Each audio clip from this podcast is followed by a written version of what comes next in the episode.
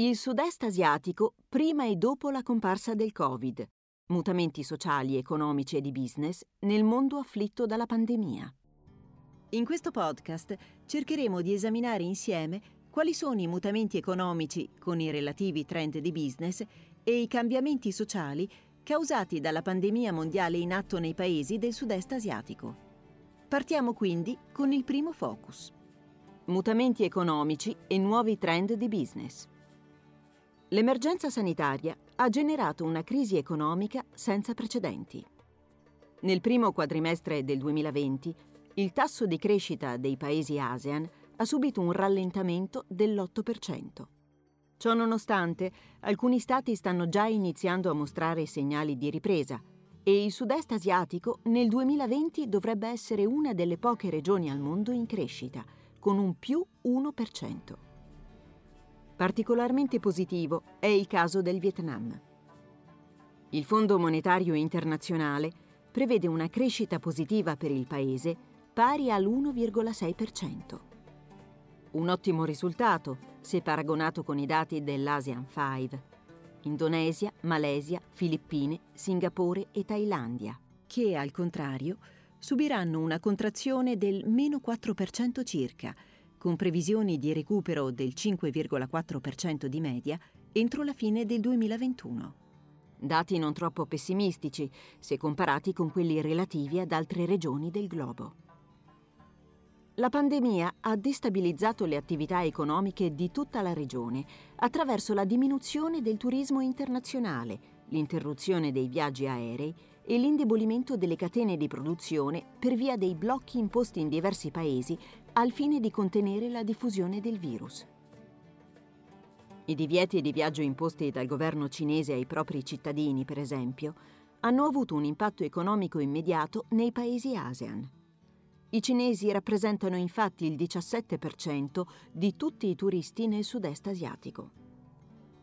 Particolare è il caso della Thailandia, dove nel 2018 quasi il 28% dei turisti erano cinesi. Il settore del turismo è fondamentale per il regno e rappresenta circa il 20% del PIL del paese, ma a causa delle restrizioni sui viaggi, l'industria rischia una contrazione del 7,7% quest'anno.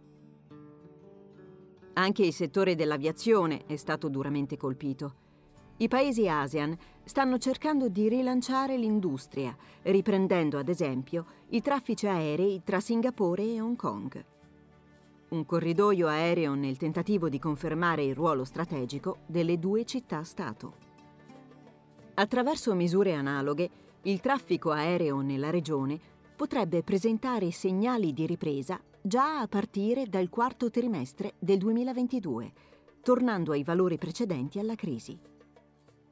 Inoltre, molte aziende stanno cercando di rilanciare il proprio business colpito dalla pandemia, riducendo la loro dipendenza dalla Cina e diversificando maggiormente le proprie catene di approvvigionamento. Un processo già avviato a causa delle tensioni commerciali tra Cina e Stati Uniti, ma che ha subito un'improvvisa accelerazione con l'inizio dell'emergenza sanitaria. La regione ha visto anche crescere diverse start-up come Grab, Bukalapak, Gojek, Shopping Indonesia e Tokopedia, che dall'inizio della pandemia hanno rivisitato i propri modelli di business.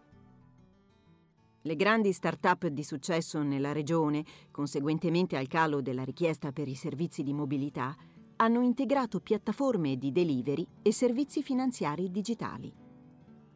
Anche Shopee Indonesia si è ridimensionata e verso la fine del mese di aprile 2020 ha iniziato a promuovere la vendita di cibo da sporto attraverso la propria piattaforma. Si aggiungono Bukalapak e Tokopedia, aziende specializzate nell'e-commerce che invece, per venire incontro alle esigenze dei commercianti, hanno eliminato le commissioni durante il periodo di quarantena. Infine, un cambiamento importante è rappresentato dalla realizzazione delle fiere digitali. Il mondo dell'organizzazione degli eventi si è dovuto adattare alle contingenze e i paesi ASEAN hanno fatto lo stesso, introducendo nuovi strumenti per la promozione del commercio internazionale. È il caso della Trade Expo Indonesia Virtual Exhibition, TEIV 2020, una delle più importanti fiere B2B che ha segnato l'inizio di una nuova era per il settore e per gli operatori commerciali, con nuove modalità di interazione virtuale. Il modo di fare business nel sud-est asiatico è stato duramente colpito, ma come abbiamo raccontato, le aziende della regione stanno mostrando una capacità di reazione notevole, segnalando al resto del mondo nuovi modelli di business, all'insegna di un approccio resiliente e visionario. Nel prossimo Focus analizzeremo insieme lo scenario attuale dei paesi ASEAN per comprendere quali cambiamenti sociali sono stati innescati dalla pandemia Covid-19. Mutamenti sociali. Come nel resto del mondo, anche nei paesi ASEAN il virus ha colpito fortemente l'economia reale, con tante aziende fallite, persone senza lavoro e povertà in aumento. La pandemia ha avuto un effetto notevole sul tasso di disoccupazione determinando la perdita del lavoro per circa 68 milioni di persone in tutta l'Asia, di cui 30 milioni solo in ASEAN. Vi sono 18 milioni di persone in più sotto la soglia di povertà nella regione e tra queste 3 milioni si trovano in uno stato di indigenza, vivendo con meno di 5,50 dollari al giorno. La crisi minaccia di distruggere i mezzi di sussistenza per 10 milioni di lavoratori migranti nella regione, di cui quasi il 50% sono donne. Esse sono esposte alla chiusura delle frontiere e ciò le rende un gruppo particolarmente vulnerabile. La pandemia ha ridotto le loro opportunità di poter generare reddito, in quanto tendono ad essere impiegate più frequentemente nel settore informale. Non possono dunque richiedere accesso né a misure di sostegno né ai vari regimi di previdenza sociale. Sono aumentati anche i casi di violenza domestica. Le cause scatenanti sarebbero l'aumento della tensione, lo stress, l'assunzione di una quota maggiore di compiti casalinghi e le condizioni di confinamento nelle famiglie durante i periodi più acuti della crisi sanitaria. Ad esempio, l'Association of Women for Action and Research Aware, un gruppo per i diritti delle donne con sede a Singapore, ha registrato un aumento del 137% nel numero di chiamate ricevute per segnalare casi di violenza nel periodo marzo-maggio 2020. Tuttavia, paragonando le condizioni delle donne in ASEAN con quelle della vicina Asia meridionale, ad esempio i paesi della penisola indiana, la regione offre uno scenario relativamente favorevole. L'ASEAN sta dimostrando un grande impegno per la promozione dell'uguaglianza di genere, adottando già a partire dal 1979 la Convention for the Elimination of All Forms of Discrimination Against Women, CEDAW, una dichiarazione congiunta sul rispetto delle donne, la pace e la sicurezza. Inoltre, la pandemia ha anche aggravato la situazione dei bambini. Molte scuole sono state chiuse per evitare il diffondersi della pandemia e di conseguenza le fasce più giovani hanno dovuto iniziare le lezioni a distanza. Anche se vi è stata una maggiore penetrazione della digitalizzazione negli anni, milioni di persone nella regione non sono ancora nelle condizioni di permettersi una connessione funzionante e stabile, contribuendo ad aumentare il divario digitale. Per ottemperare a questa problematica, le istituzioni in diversi paesi hanno offerto agli studenti strumenti di apprendimento a distanza per supportarli in questa fase delicata, ma in molti casi, purtroppo, è stato difficile raggiungere le aree periferiche e rurali.